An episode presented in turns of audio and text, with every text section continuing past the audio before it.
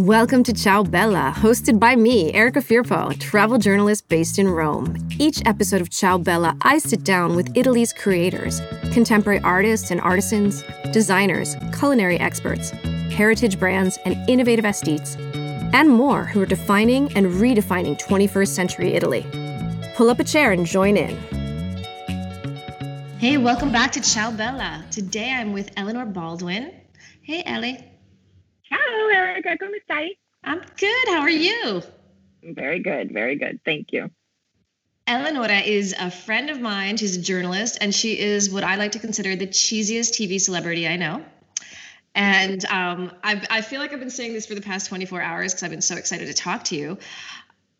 One of the reasons why I call her the cheesiest is because she's the host and creator of a primetime hit called Abbi Cheese, which is the funniest name for anything in the world. It's so it's good. So cheesy.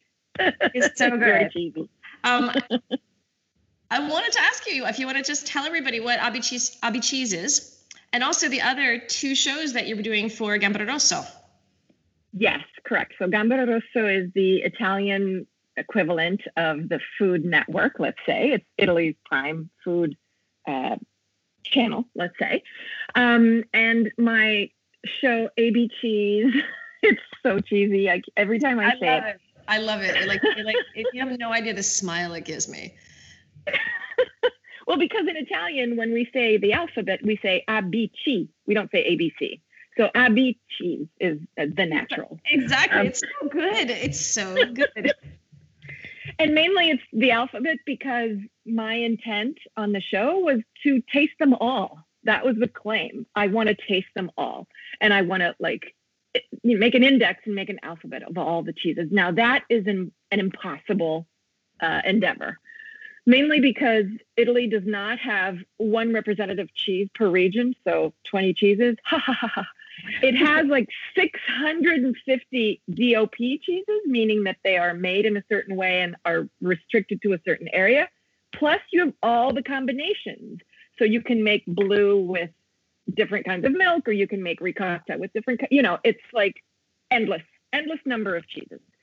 So we found that out in the first season, and uh, we've done three seasons. Then it went on hiatus for a while, and uh, now it's going to return. So spoiler alert. Um, the uh, the cheeses that we so it's a it's a 25 minute television show that investigates. It's a traveling cheese show so it's not a cooking show, it's an eating show. I eat on screen very much. And it's the success of the show, essentially, is uh, me going around farms and wading in mud and um, milking animals uh, and getting um, very uh, soaked in whey.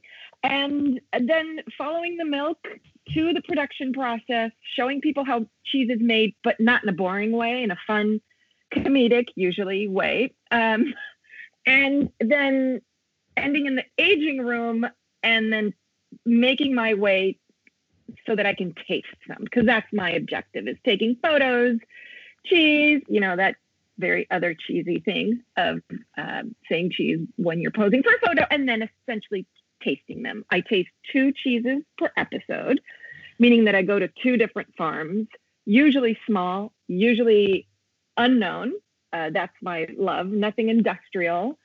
And then I invite the two producers that I've bugged the whole episode to dinner or lunch. So we end around the table toasting and in a like a standoff of which of the two cheeses used by a chef in two recipes uh, gets the gold. And they always do, both of them, obviously. So uh, with Abbi, you, you, you said you finished three seasons. Um, yeah. Is that correct? So with yeah. Abbi cheese, how many cheeses have you enjoyed? Well, counting, you know, each season is 10 episodes. So that's 30 episodes. So that's 60 cheeses? But that's 60 cheeses on camera. Then there's like the cheeses that the producer says, here, try this now. Or can we just shoot this little, you know, segment and then we won't use it? We use it all the time. So I would say I've tasted over the course of filming about a hundred cheeses. yeah, I would say about in the hundreds. Yeah. And then okay, okay, and I love my life. And that and, and that that that's just, that's just shooting because um I know that you probably tasted like you probably you're probably one of the few people that's come close to trying every single Italian cheese. I bet. I bet you're I bet you're up in the 500 range. You're right. Probably probably that. Um, I, just, I even tried the cheese with the little maggots in it, and we won't linger on that anymore. That's that's the one cheese I could have done without, but all the others. But you still like, did it. So don't ask me which is my favorite. you also have two other shows that I'd love to hear about and love for you to share. And then I just want to let everybody know that this is not this is not a whim. Um, Eleonora is also she's got a great blog called Aglio Olio e Peperoncino, um, which is food, travel, and lifestyle. And she has, of course, a really cool tour company called Casamia Tours, which is custom culinary adventures all over Italy. But I want to get back to those two other shows. Yes. Okay, so another show that I did um, since I wanted to also, these shows essentially are, they talk about my passion for food. And I didn't think anyone would be interested in that, but they are, which is wonderful. So I talked about this crazy woman who gets in her car and drives miles to go eat obscure cheeses. And then on the on the wave of that, I said, well, maybe they're interested in knowing that I'm also half American because I was born in the States and raised here. I have one parent was American and my mom is Roman. So I wanted to show that duality and give back also and debunk a myth that American food is all junk food. So I called a show What's America and inspired by Alberto Sordi when he does his skit of eating uh, What's Americano. He he's like he wants to be American and and then ends up eating spaghetti with his hands. Um, I did a show on again uh, one season. This was one season, ten episodes on uh, not all American food is junk.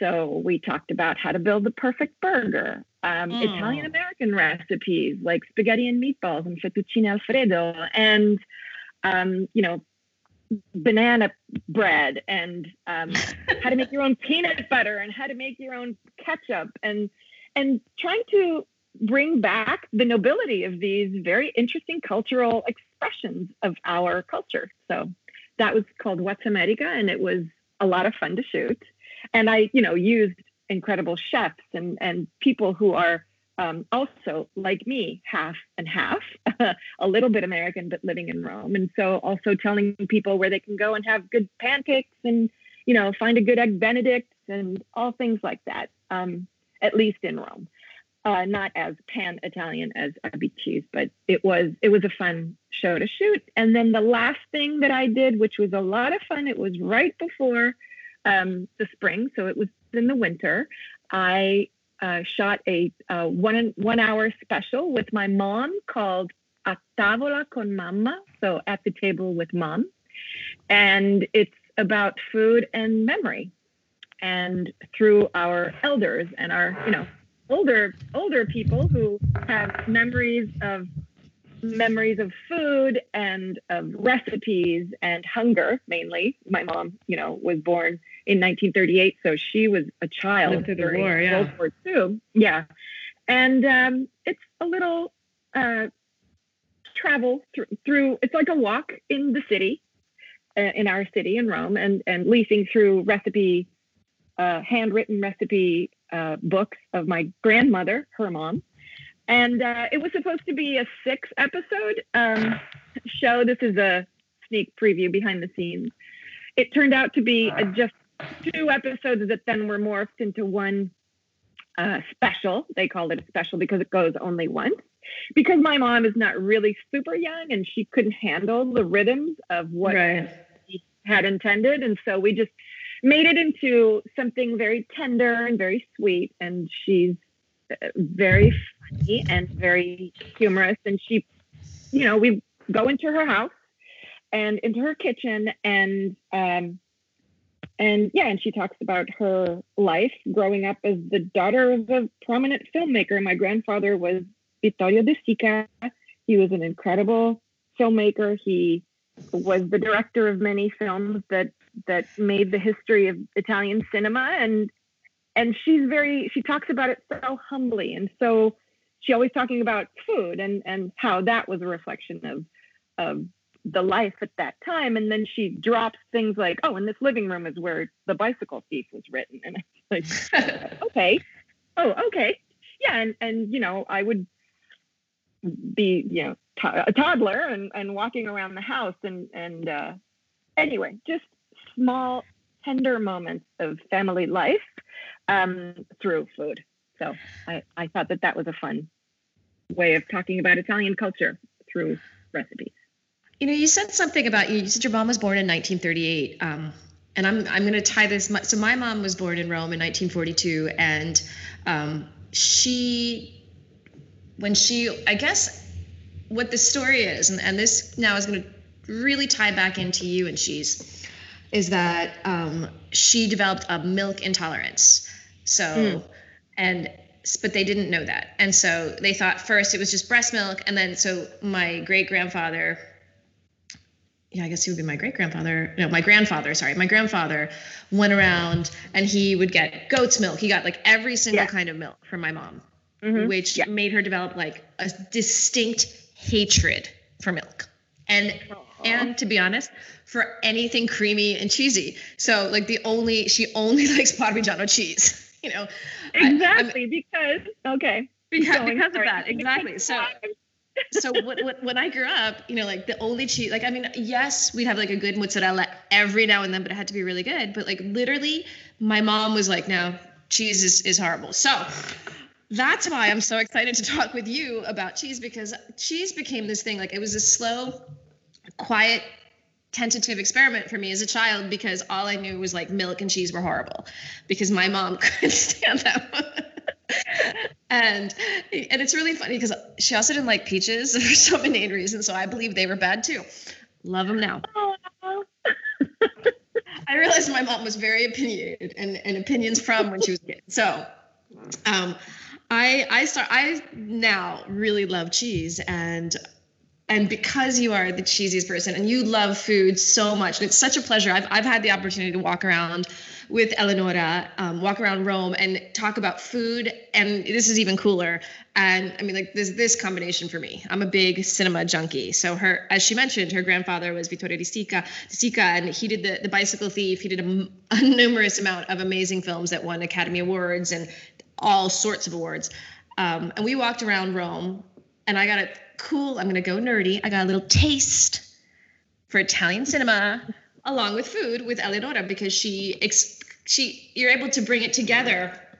Um, you know, I, I think food and cinema are obviously they're always tied together but you you know uh, walking on the streets of rome and talking with you about your grandfather about cinema in general about this the cinema that you've worked on as well and then tying it in and eating the food in that moment or eating the food in that scene or you know like feeling that scene through food is super cool so i thought I thought, okay, wait, I love talking to Eleonora. I love her passion for food. She is the cheesiest person. We're going to talk about cheese. So I asked Eleonora, I said, so, so before anything, let's, let's just like, you, you mentioned that there are probably over 600 um, different kinds of cheese in, in Italy. Um, so as you were saying that, I was saying to myself, would I say cheeses or would I say kind of cheese? Like, do I, is it okay to use the plural for cheeses or cheese? Now I'm confusing myself. Now I'm caught in this. Do we say cheeses? Well, well it is, it is a age old um, uh, problem, as in, I would prefer calling it cheese plural. It's cheese, the cheese, the many cheese of Italy, but it doesn't sound good. But I would rather uh, change the category name and call it uh, latticini. In Italian, it's perfect. It's products made with milk, mm. which also includes things like ricotta, which is not a cheese because it's a recooked liquid that is drained away from curds That's my sound effect of my mind being blown. nice. So it's so that doesn't have, and I won't get technical, the precipitation of casein, which is the protein, but it is also considered a cheese. So let's call it a broader spectrum. So all things milk. And there's an author Clifton Fadiman, who said milk, cheese is milk's leap towards immortality. It's true because it's a live organism, and you should never swaddle it in plastic and and poor thing, um, you know, take away its oxygen supply. Um, but uh, yeah, so cheeses versus cheese. I'm going to leave that suspended, but we can talk about milk products. So anything okay. made with milk and and rennet. So anything that makes cheese or acid that makes milk um, coagulate or become solid. So it's a magic thing. Essentially, it's a magic trick. You turn liquid into solid, and then you age it, and then you eat it, and it makes you happy. So it is the magic trick. So before we were recording this, I asked Eleonora to pick some cheese, some milk products, some latticini that made her happy. And I would love for you to tell us the ones you've chosen. Okay, so like you can't ask a parent who's your favorite child or an artist, which is your favorite, you know, piece or uh, any any of that. Um, you, I decided to talk about a favorite style of cheese. So there's, I could get again technical, bloomy rind, you know, uh, washed rind cheeses. These are all techniques of during the the beginning of cheese making is all the same. You heat milk, you add um, a an enzyme, and it makes it harden. You separate the liquid from the solid, and then you press, age, and that's it. That's as far as you go. Then how you age it and what you add in that milk and in those enzymes changes the style of cheese. Whether you wash the rind or you put it in a room full of spores, that's a different thing. That makes the cheese different at that point of the of the process. So I decided to go with a style that I am very much in love with, and it is the style of blues, very generically called blue cheeses, meaning the cheeses that are covered and or usually uh, veined with blue slash green molds spores. Uh, not, it's a very polarizing food. I understand that. Not everyone likes uh, blue cheeses because they are funky and they are covered in mold. I myself did not eat them until I was 15 because I thought that they were gone bad. Sorry, cut you off. No, no, no. I was gonna say, I was gonna say one. I was gonna say that um, you know, they're if we think about it, they're healthy in the sense that they carry cultures of penicillin, which he might need to fight right. off an infection.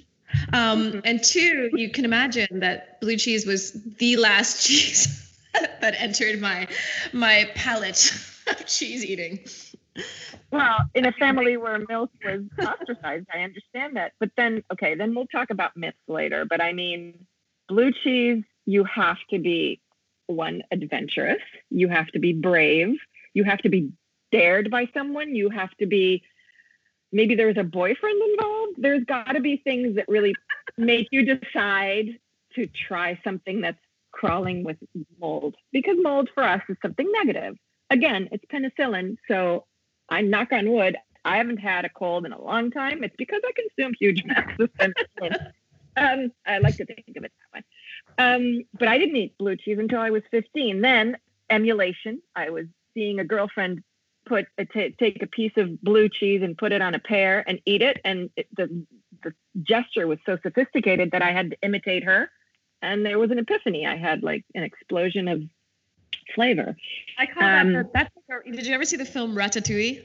That's the ratatouille moment. Yeah, exactly. That's like when you yeah the pairing. Oh, that's that. Yeah, I've, I've had I've had those moments with cheese as well with with yeah. milk products. Lots of cheese. and so I decided to, uh, with Erica today, to talk about blue cheeses. There's several blue cheeses, not just Roquefort or Gorgonzola. There is so much more in the spectrum because once you add those um, bacteria, those spores of, of um, Penicillium uh, roqueforti or Penicillium candidum or all of the various penicilliums that can be added to cheese to make it blue. Uh, you get a wide range of products. Um, do we want to talk about how the magic of making blue cheese, or is that too complicated for this interview. You know, we could we could we could do it. We could see. Let's see how it goes. Um, because I, I do make it very brief because it Yeah. is and it'll add appreciation for the blue cheese. For those of you who are on the fence, Okay, let let's, let's do it. Let's do it. you you make cheese like you make any other cheese. Like I said, you heat the milk, you add the enzyme, you wait 20 minutes, and then it becomes pudding, and it's incredible. You cut it depending the size of how you cut the little globules or the grains. That changes the way the cheese is going to be in the end. Then you put it in a shape, you press it, and you put it on a shelf for three weeks. Okay, so it's aging. After three weeks, what you've done in the meantime, while you were mixing in the enzyme, you threw in a few of those spores, those penicillium spores, but Mhm. they're dormant. A little bit of mold may form on the outside of the cheese after a week or two, but still, inside is creamy and nice. What these spores are oxygen loving. So, what you do is you pierce the cheese with needles, special needles, and you let air in. And once the air is in, those spores magically activate on their own because they finally have oxygen and they create those beautiful veins, which give flavor, complexity, texture. I'm salivating, all of those elements that go in the crazy, funky world of blue cheese. So that's the magic of making blue cheese is get air in there and I will give you magic. So, how which blue cheeses should I talk about? I would like to talk about those blue cheeses that are made with okay, gorgonzola number 1 is the cheese the blue cheese that everyone knows, but gorgonzola can be soft, it can be sharp, it can be old, it can be young. So that's think- yeah, different I think that's I think that's the cheese that when people think of blue cheese in Italy, that's all they think of. Correct? that's all they think of. And gorgonzola is made in the town of Gorgonzola. So when you go there, you're actually in the cheese, in the world of Gorgonzola. Um, it's made with cow's milk and it's a very young. When it's young, it's creamy and it doesn't have a shape. And so they wrap it in like this golden tin foil oh yeah. it's fantastic. And then it's as it starts to age and lose moisture, it becomes more sharp and more, more tangy and more gym bag and more feet because it stinks. Okay, so it does stink, but the flavor is so good. Um, and what you want to do with a younger cheese is smear it. And with an older cheese that's lost its moisture, you want to crumble it. Don't think of those prepackaged Roquefort crumbled things that you put on salad. That's something else. Here you're looking at a Yeah, very We're we're, we're so far away from that like prepackaged supermarket cheese. yeah. Spend a little. Go to your cheesemonger. Go to stores that offer international cheeses and look for, and also American cheeses. There's great blue American, you know, made in America, um, or, or abroad in the rest of the world, with something tangy and crazy like soft gorgonzola dolce, which is young. You want to pair it with soft, viscous, sweet things. So, like a dessert wine, a sauterne, passito, or honey, or jams that are not too like, you know, like cherry jam is a little too tart. You want to go with crazy sweet jams Oh. that counter that tangy, smelly, um, creamy, oozy, sweet, or more crumbly, drier um, gorgonzola. And that's a pairing that makes the cheese really, you know, you can have it on its own. I'm a big fan of not mixing stuff with cheese, but also never pickles on the cheese board. Please, I know it's great for Instagram, but don't do that. And yeah, no, no, no. It's like an insult. Um, uh, so that's, you know, the cheese pairing that you do at home. Then there's cheeses like Blue Sessantuno, Blue 61, or Amore Primitivo, one from the north and one from the south of Italy. They're very similar, but they're completely different. Uh, one is sweeter, and the other is more, it's like a different balance. Um, blue 61 is a soft blue cheese that's aged in passito Mm. wine and covered in red berries like ribes rosso. I think that's like a, uh, it's not a cranberry, it's like It's a like is it lingonberry? Is it? It's like it's ribes. it's ribes. It's like a Right. mulberry, let's say. Yeah, I'm trying to think because I, I I th- that's one of those words that I'm always looking for in English that I never find. But I, I like um, but And it's I like made it- by my, yeah, sorry, sorry. no, no, go ahead. It's made, yeah. It's made by uh, my friend Alessandro Carpenedo. It's a three generation uh, cheese maker in Treviso, in Veneto. Is it And is it true that it was made as a wedding gift? Yes, his father, Antonio, founder of the Car- Carpenedo Casearia, um, named his cheese after the year he and his wife, Giuseppina, got married in 1961. So I to mean, me, that's romantic. That's so romantic. That is so. I would love that. I, I don't know. If I, would, I don't know if I. I don't. I don't know if I'd get like a blue cheese. I'm thinking I would have to have like a really creamy one. yeah. But Maybe maybe, like, I don't know. Maybe I would want something a little picante. You know, a little tangy. yeah, it's gotta have a little bit of that, mm, you know, that, hey, But did, did he make it? What? When was it for a special wedding anniversary or?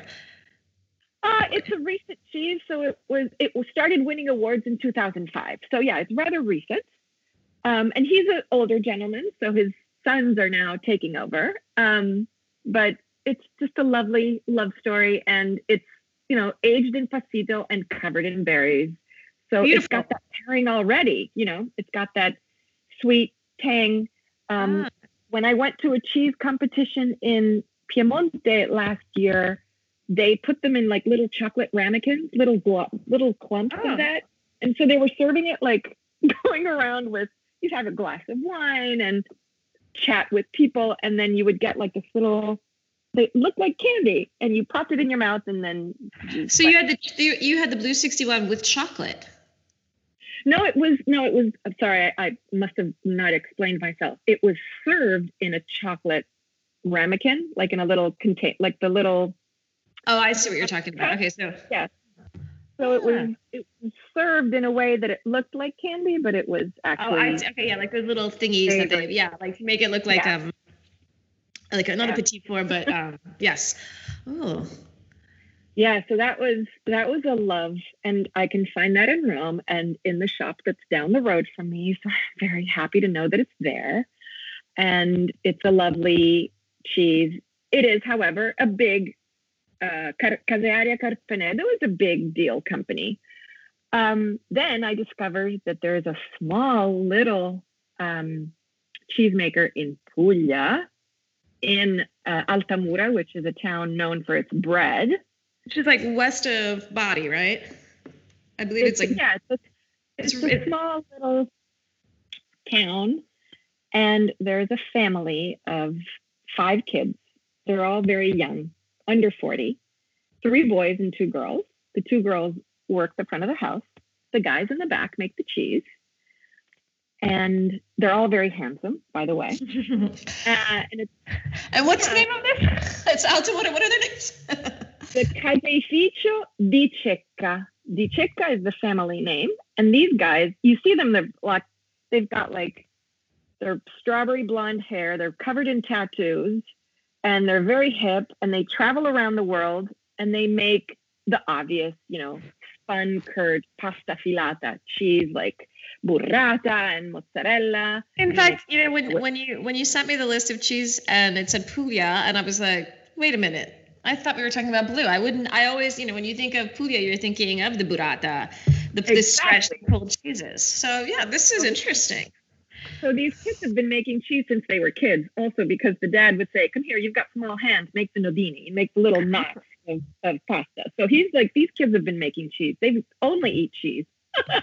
and Vito, the youngest of the of the three boys, uh, started making cheese when he was six. But he has an insane passion for blue because he went all around the world for travel and for study, um, and stayed a while in Australia and in Britain and he learned how to make blues from very important uh, British cheesemakers.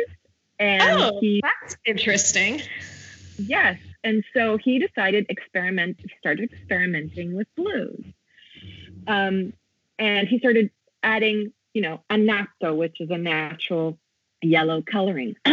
he started working with these blue veins.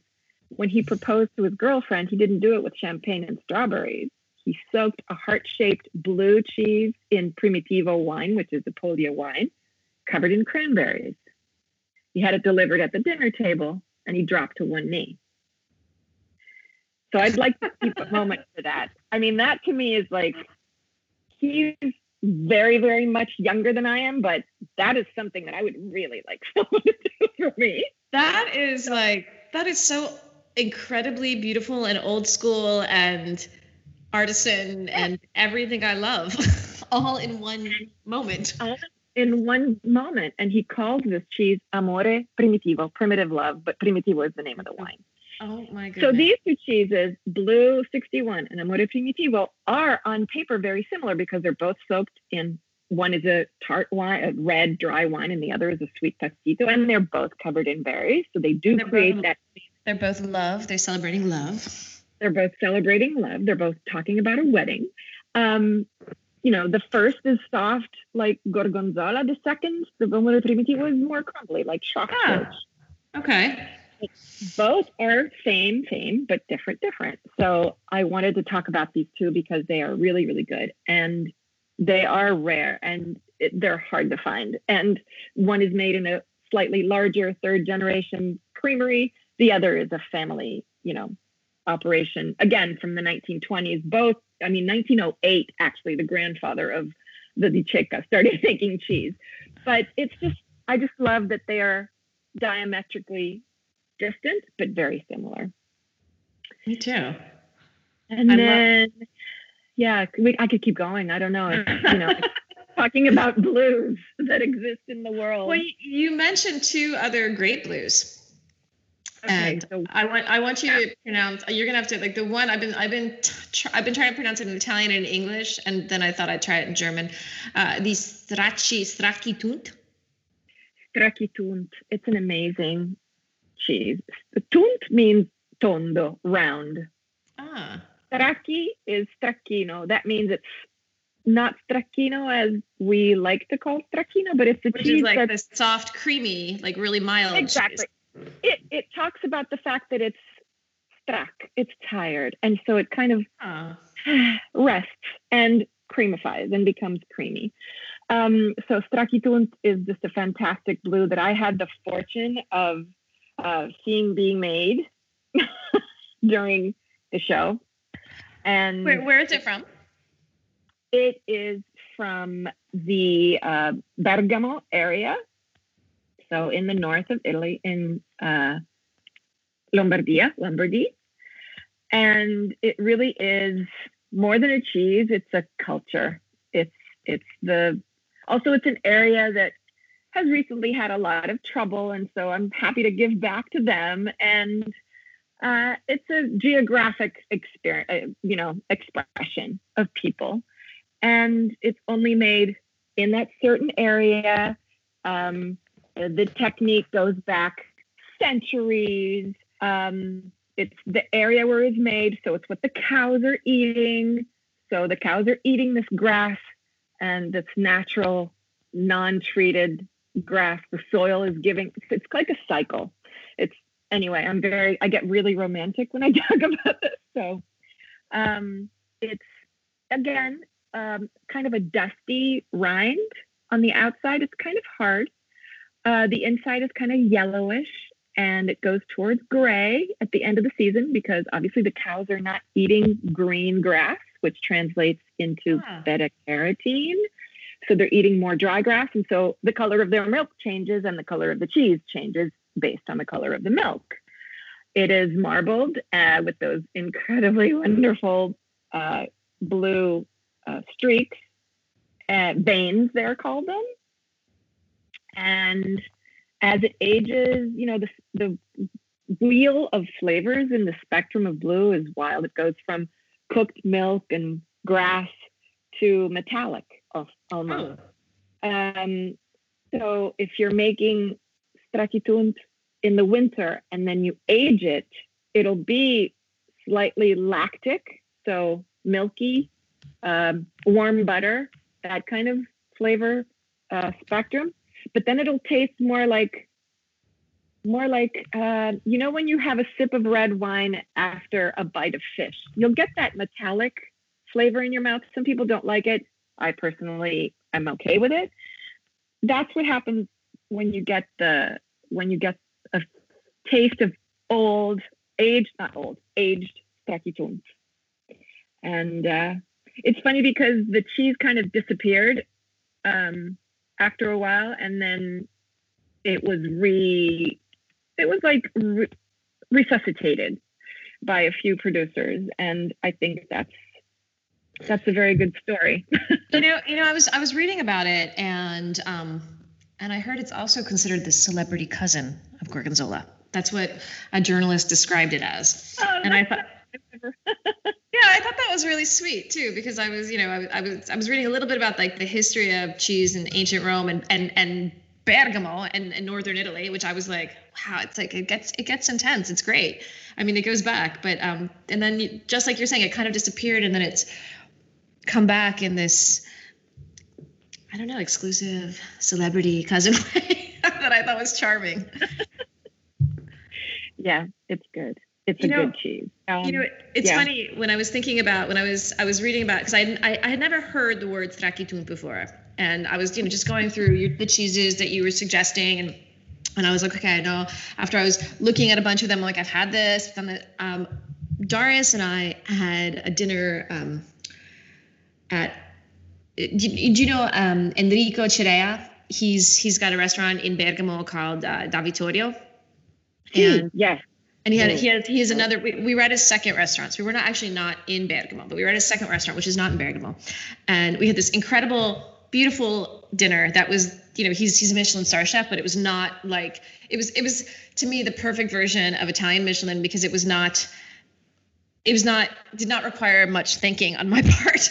it was not yeah. it was not it was not too conceptual. It's just like delicious, incredible cuisine that was from primarily Bergamo that you know like his family recipes. And we had this and it was long and it was fun and we were talking with him we had this great time. And then he's like oh wait a minute we're not finished. And we were like okay. And he brought out the cheese plate. And we were like whoa. And he's like no these are all cheeses from basically Bergamo, Lombardia, right? It's all from yeah. the region of Lombardy and then primarily from around Bergamo. And my, I, I think my taste buds by that point had already expired. and I was like, oh no. And Dara looks at me and he's like, he just he was like, just whatever wine you suggest, we can handle this. And it was because he loves he he loves all the blue cheeses, and it was just all different, really tangy, beautiful blue cheeses latticini milk products. I'm never gonna get get through that. And I know we definitely now that I think about it, because I remember him telling us this this straki the straki chunt I can't even say it because I remember kind of laughing at the name and I, I but I remember yes. thinking oh are we having a stracchino and I think Dar- Darius and I afterwards were like oh that was a cool stracchino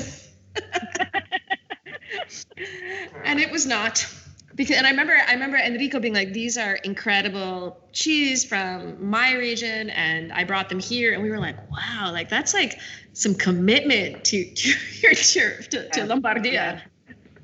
And there's a saying that's the reason why he brought it out at the end of the meal is because there's a famous Lombard uh, saying, I think it was coined in Bergamo, saying "La boca no les sino la de vaca. So the mouth is never tired until it tastes like cow or it doesn't have milk, you know.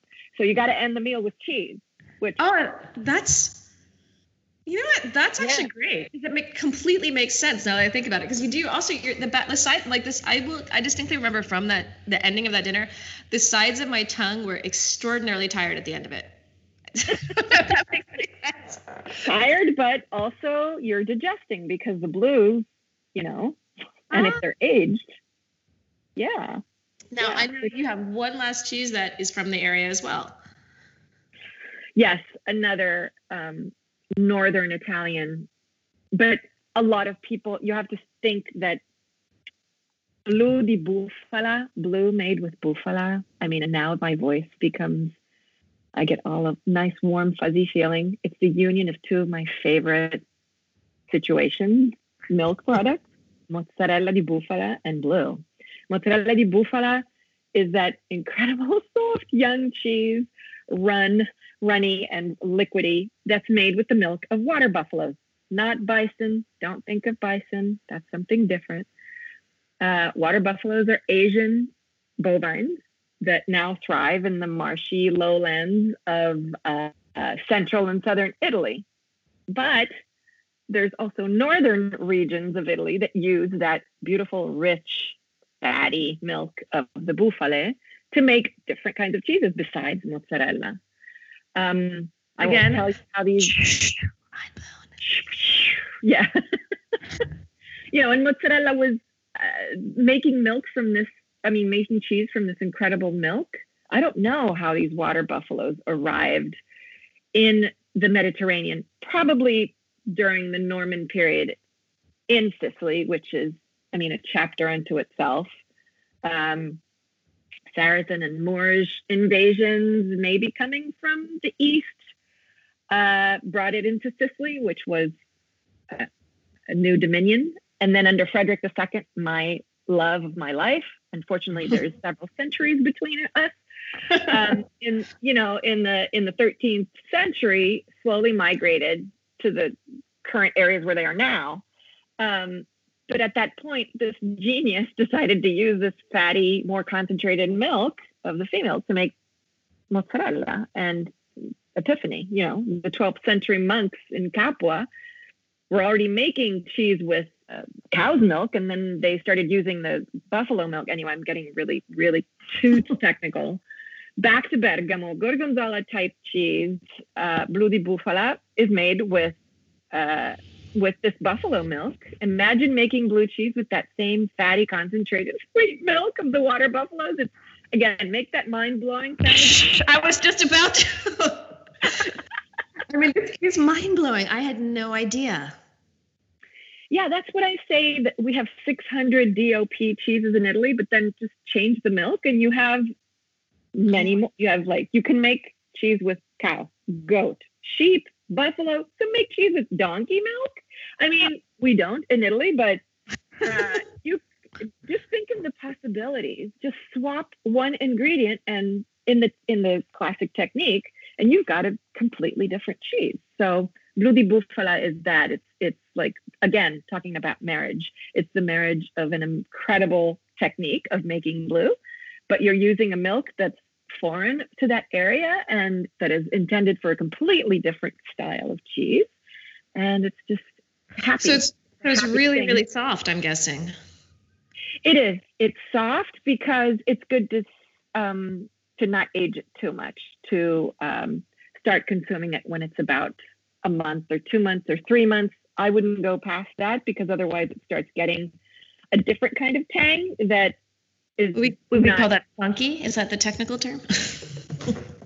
I like funky, so no, it would just it would just lose the you would lose the bufala element because mm. the blue veins would take over too much and you wouldn't have that. I wish we could keep talking only about all the crazy different cheeses that people don't expect because I think because I think and I think we're gonna have to do this again and we're gonna pick another kind of cheese because I think you know there is that reputation when it you know everybody's like oh I love burrata I love mozzarella I love Italian cheese I love parmigiano and there's like I feel like we we have like maybe there's like four kinds of cheese that people really get into. And there's, you know, which is normal, you know, like Parmigiano is great and it's all over.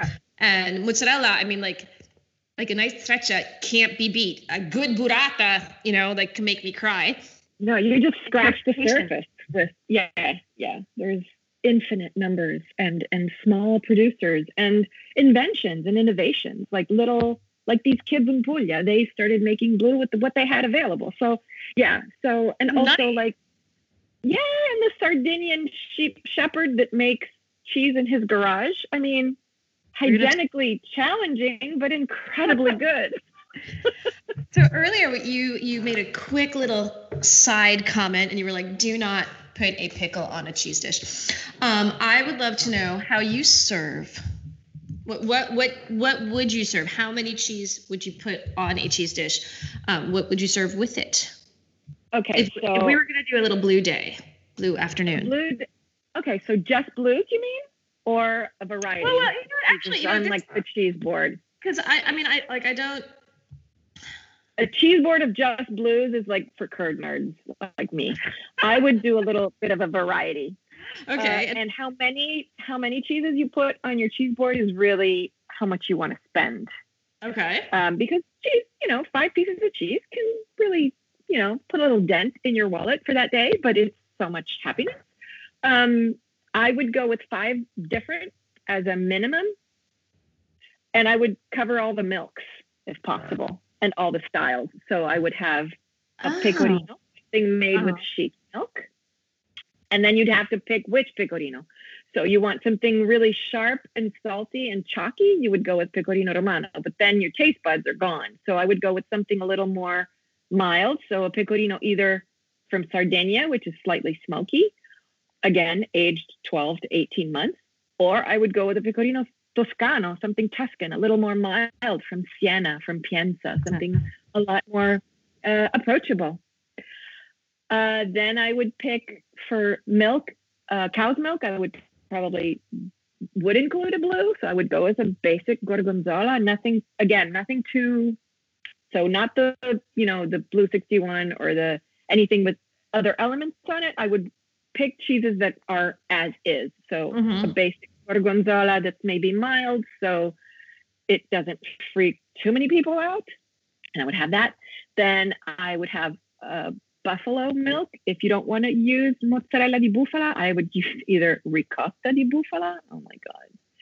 Uh, another another moment there of, of you know contemplation, or um, maybe you know what? Instead of the mozzarella, I would have like a creamy spreadable goat cheese, chèvre.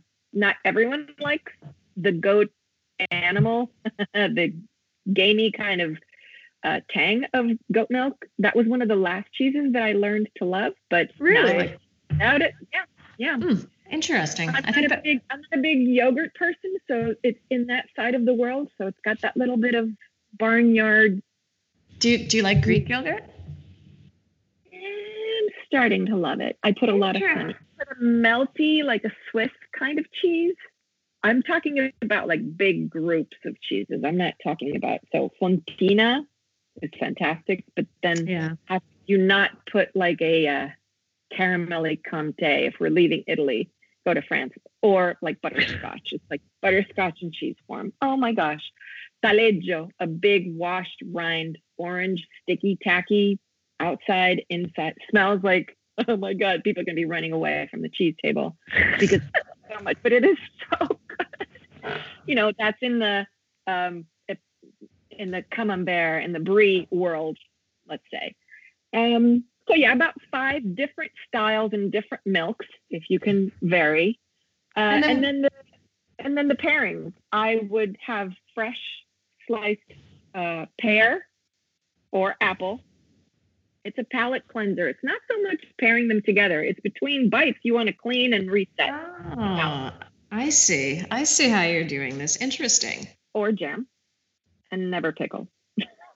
Yeah, I, I, yeah, I think that would just like kind of contradict the taste that you're having. You know, it would just change it up, right? Yeah, it would I'm- just take over. I, I, but I will suggest to everybody that you should do a pickle tasting where you get a just a just just only pickles and you just try every different kind of pickle possible. And I'm I'm happy to do that with you, Eleonora, anytime. But I think we would have to like go to New York and source some really good ones there. Now, Yeah. actually, that, that brings me to a good question. I know you love cheese, and you mentioned that you're lucky because you have a cheese spot, or you have a maybe it's an alimentari around the corner from your house. I'd love to know where in Rome, what are your favorite cheese spots in Italy too, or in the world? Uh, well, there's number one cheese in Rome is in your neighborhood is Beppe Suoi Formaggi. He's so good. fantastic. He's so fourth generation cheesemaker. Has his own cows in Piemonte and his own sheep in Sardinia. His makes- robiola. Style cheeses. Ah. Yeah. I mean, Robiola Mista is like, it's like Yeah. a moment of, yeah. And he makes his own version of Parmigiano. Can't call it Parmigiano, but he calls it Giallina um, which again mind blowing. And he makes his own cultured butter, and it's a shop where you can also go and sit down and do tastings. Yeah, I like that place. I'm there often. Another great place in Rome, which is less um, uh, posh, it's a market. It's called La Formaggeria, La Formaggeria. And Francesco Loretti is the owner. He runs two very successful market stalls in the Mercato Latino in San Giovanni. And that is like a big cheese nerd place. And really? sells cheeses from around Italy and around the world. He's very knowledgeable. He loves blues like me. He has a full display of blues. He um, and his wife run this fantastic little market stall that's only open, you know, Monday to Saturday from uh, 8 a.m. to 2 p.m. And then if you're in the inner circle at 2 p.m. when everyone else is shutting down, he starts doing like private tastings and things that are, we're not talking about anything legal here because he's not supposed to be selling cheese out of, you know, after hours. But then he's like, friend of mine's coming and bringing special pecorino. Do you want to do a cacio pepe face off with me? Yeah. And you show up and there's like people uncorking wines and here, try my wine. Or here, this is a little friendly get together. That's just a little friendly get together.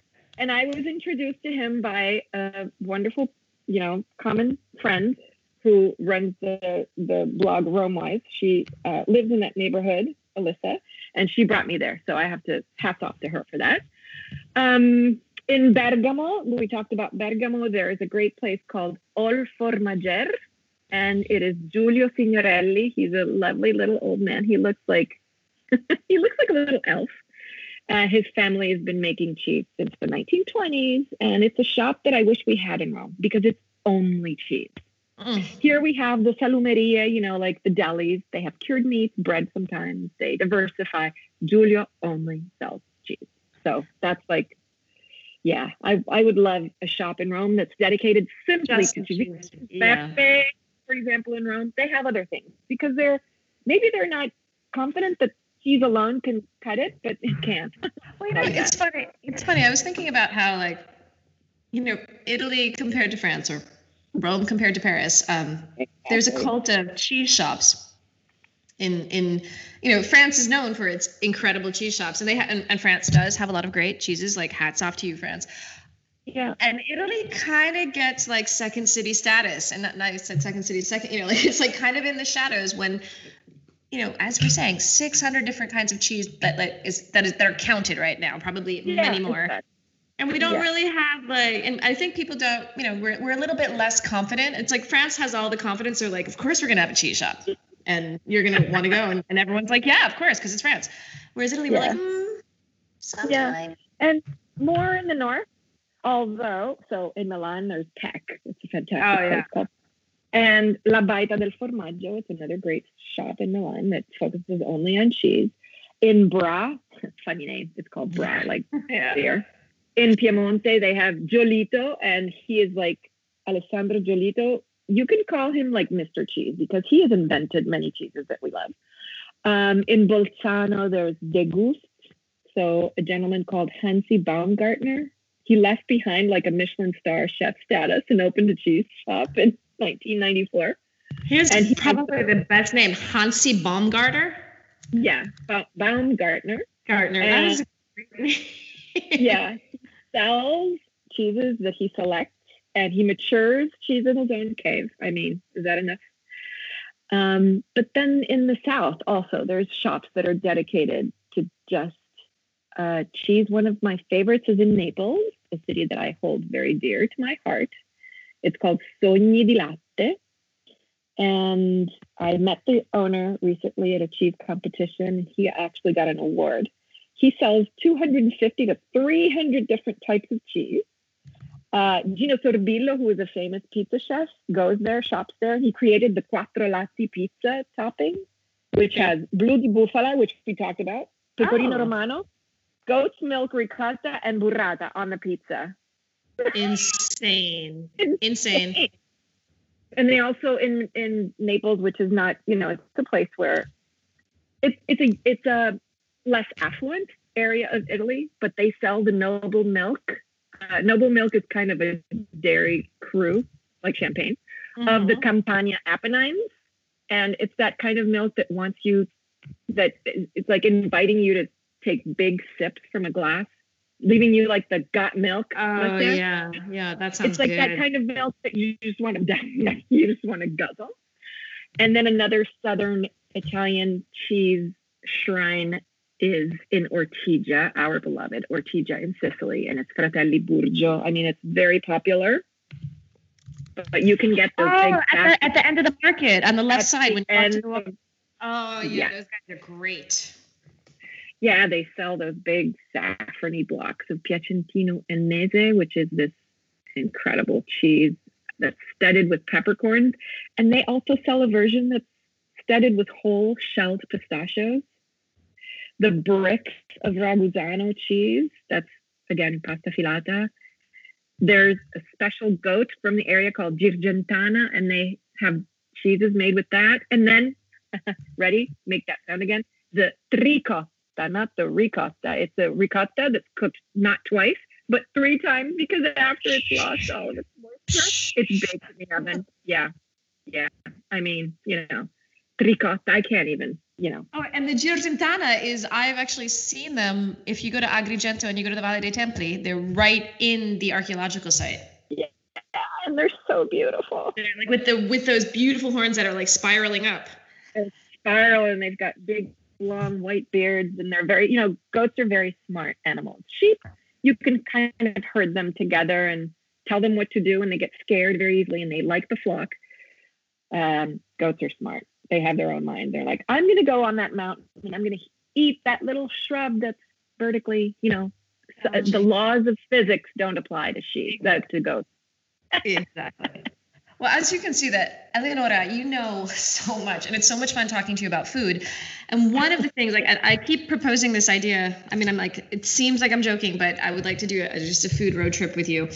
Um, Me too. I just think it would be so much fun. And but I also I was so happy when I saw I was on your website and I saw if you go on the Casa Mia Tours website, so casamiatours.com, and you look on the top, it says it, it very very says I believe it says digital, and I was like, what are you talking about? What do you mean you're digital? Because one of the beauties of what Eleonora and her partner Gina are doing is they're organizing these on-site intense food tours, but I don't think that and, and food experiences. So it's not just food tours. It's it's it's really experiences. And experience, I'm going to let you define that.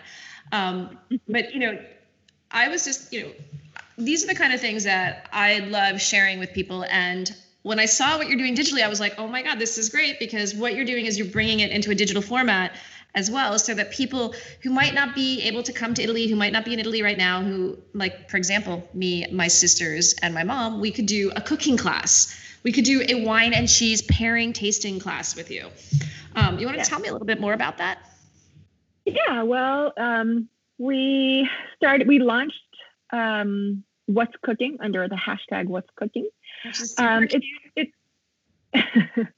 and so we bring Italy into your kitchens from ours, and we cook together in live interactive for about an hour, an hour and a half. And we teach you how to make uh, very simple recipes that a house, you know, a home cook can make. Nothing, you know, no molecular cuisine. We have very skilled chefs that can do that, not us.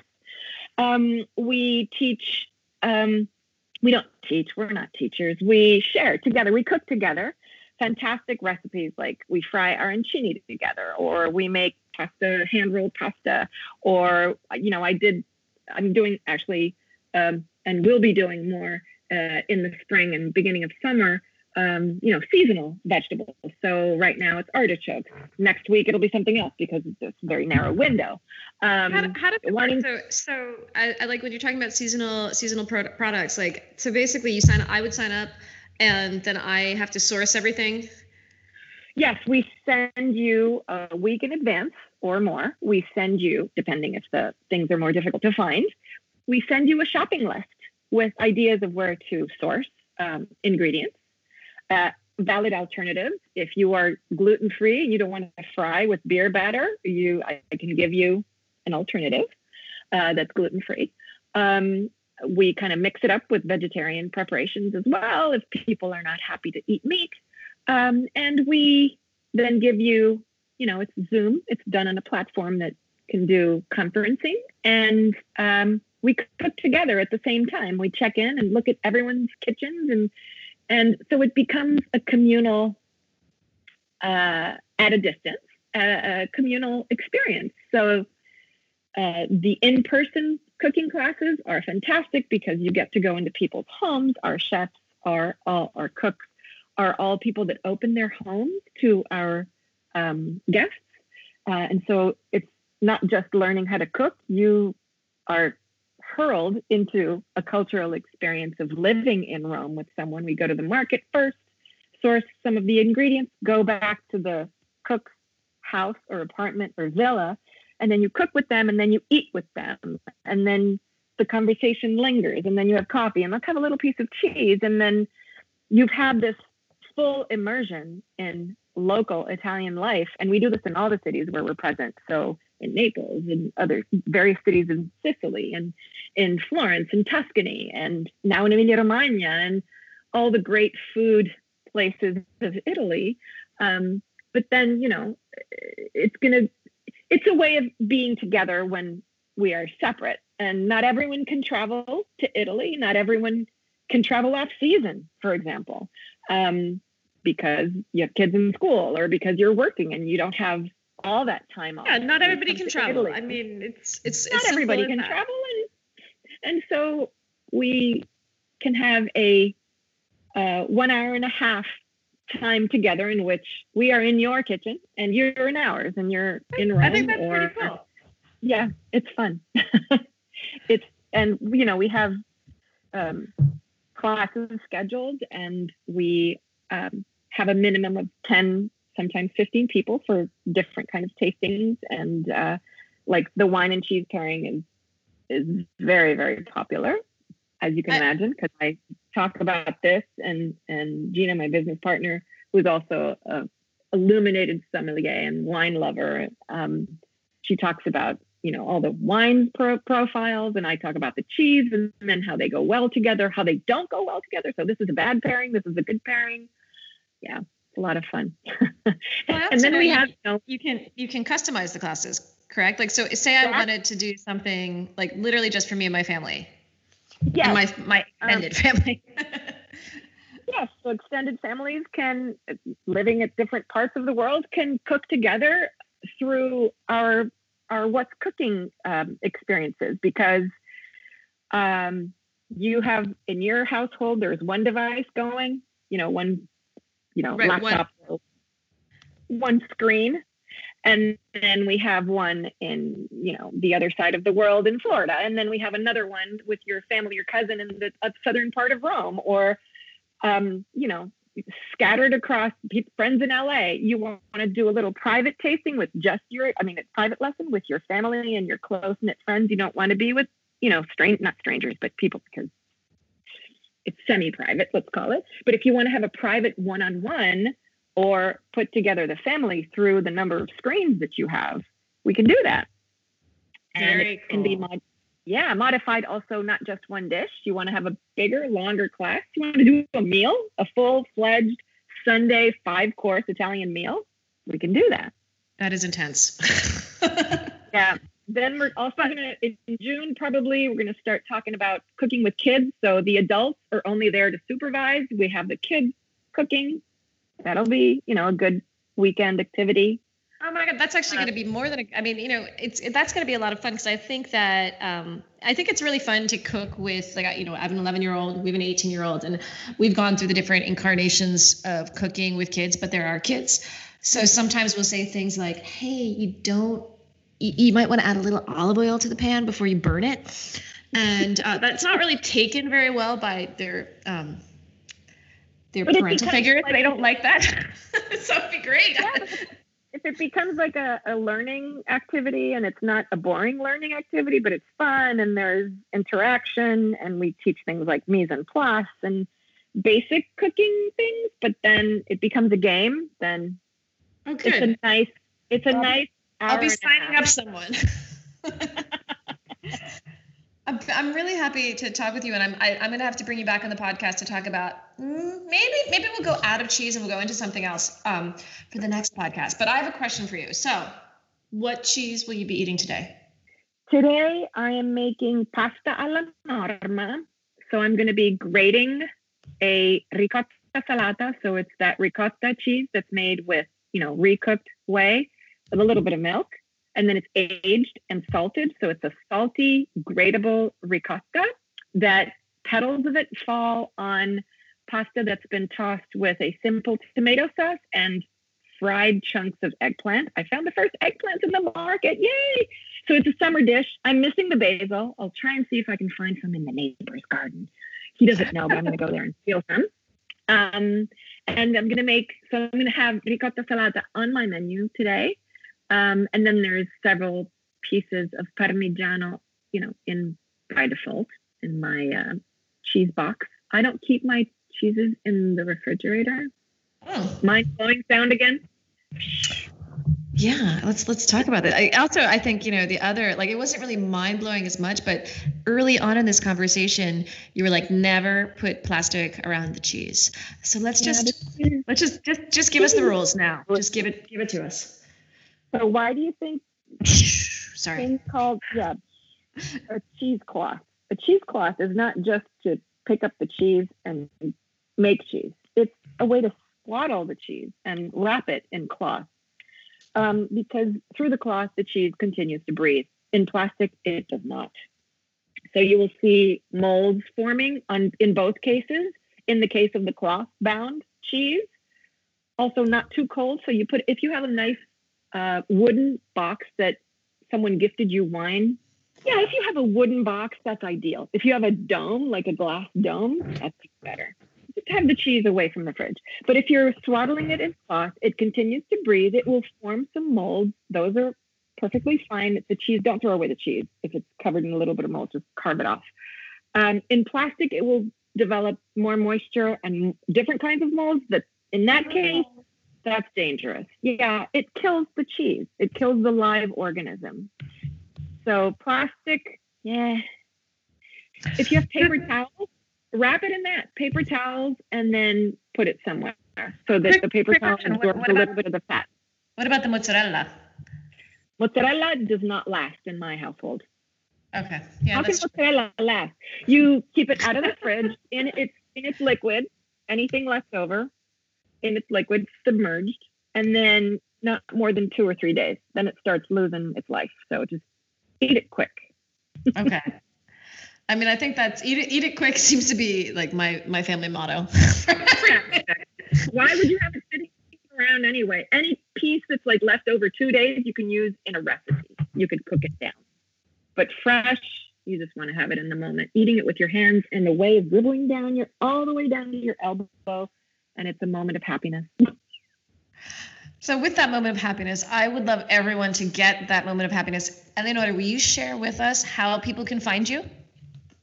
yes, people can find me uh, as Eleonora Baldwin, all one word, on Instagram, but also I contribute to the Casa Mia Tours Instagram um, feed and stories. Uh, you can find me on Twitter as Passerotto, which means little sparrow. I don't know what I was thinking. Um, again, you're, I'd you're, like you're little sparrow. I'm Moscerina. yes, exactly. the gnat. we go together. Um, and uh, yeah, but maybe it's better if you find me on the Casamia Tours uh, social media, so Facebook, Twitter, Pinterest. All Casa Mia Tours, all one word, correct? Casa, Casa Mia Tours, yes, all one word. And look for the hashtag What's Cooking. You know that that's always fun there to find. And yeah, that's me. Well, I'll be sure. and my blog, I got Peperoncino. That's fun. Yeah, that's so, uh, a little neglected now, but it's a fun net, uh, place to go read. Oh, I, lo- I love your blog, and I, I'm gonna for everybody on my blog. Um, on on Bella in the podcast notes for this particular podcast, you'll have all the details on Eleonora, her bio. We'll also have links to all of the sites and um, the hashtag What's Cooking, so we can see what she's cooking and if you guys want to jump in. Awesome. Eleanor, I just would like if there's if there's time, one last thing. Oh yeah. Like, back to the beginning of what you said about your mom and milk. okay, so ready with the with the mind blowing note. Lactose, lactose uh-huh. is in moist cheeses and creamy ones. The harder, drier cheeses, anything aged beyond six months, no lactose. No lactose. And then goat's milk and sheep's milk, of course, more digestible. Also important to remember every person's level of intolerance will vary. But if you have older cheeses, that's why the Parmigiano was so exactly. favored in your family. Exactly. No. All right, that was it. well, thank you for joining me on Ciao Bella, and I can't wait to have you on again. It was a great conversation, and uh, the, the only downside to this is I it's a holiday here, so I can't go to the cheese shop and buy the cheese right now because everything is closed, and now I'm hungry. Uh, it was a pleasure being on on this wonderful cheese conversation, and uh, I hope everyone tries goes beyond the comfort zone and tries something blue today. Taste the cheesiest. That's that's my that's my tagline. Taste the cheesiest.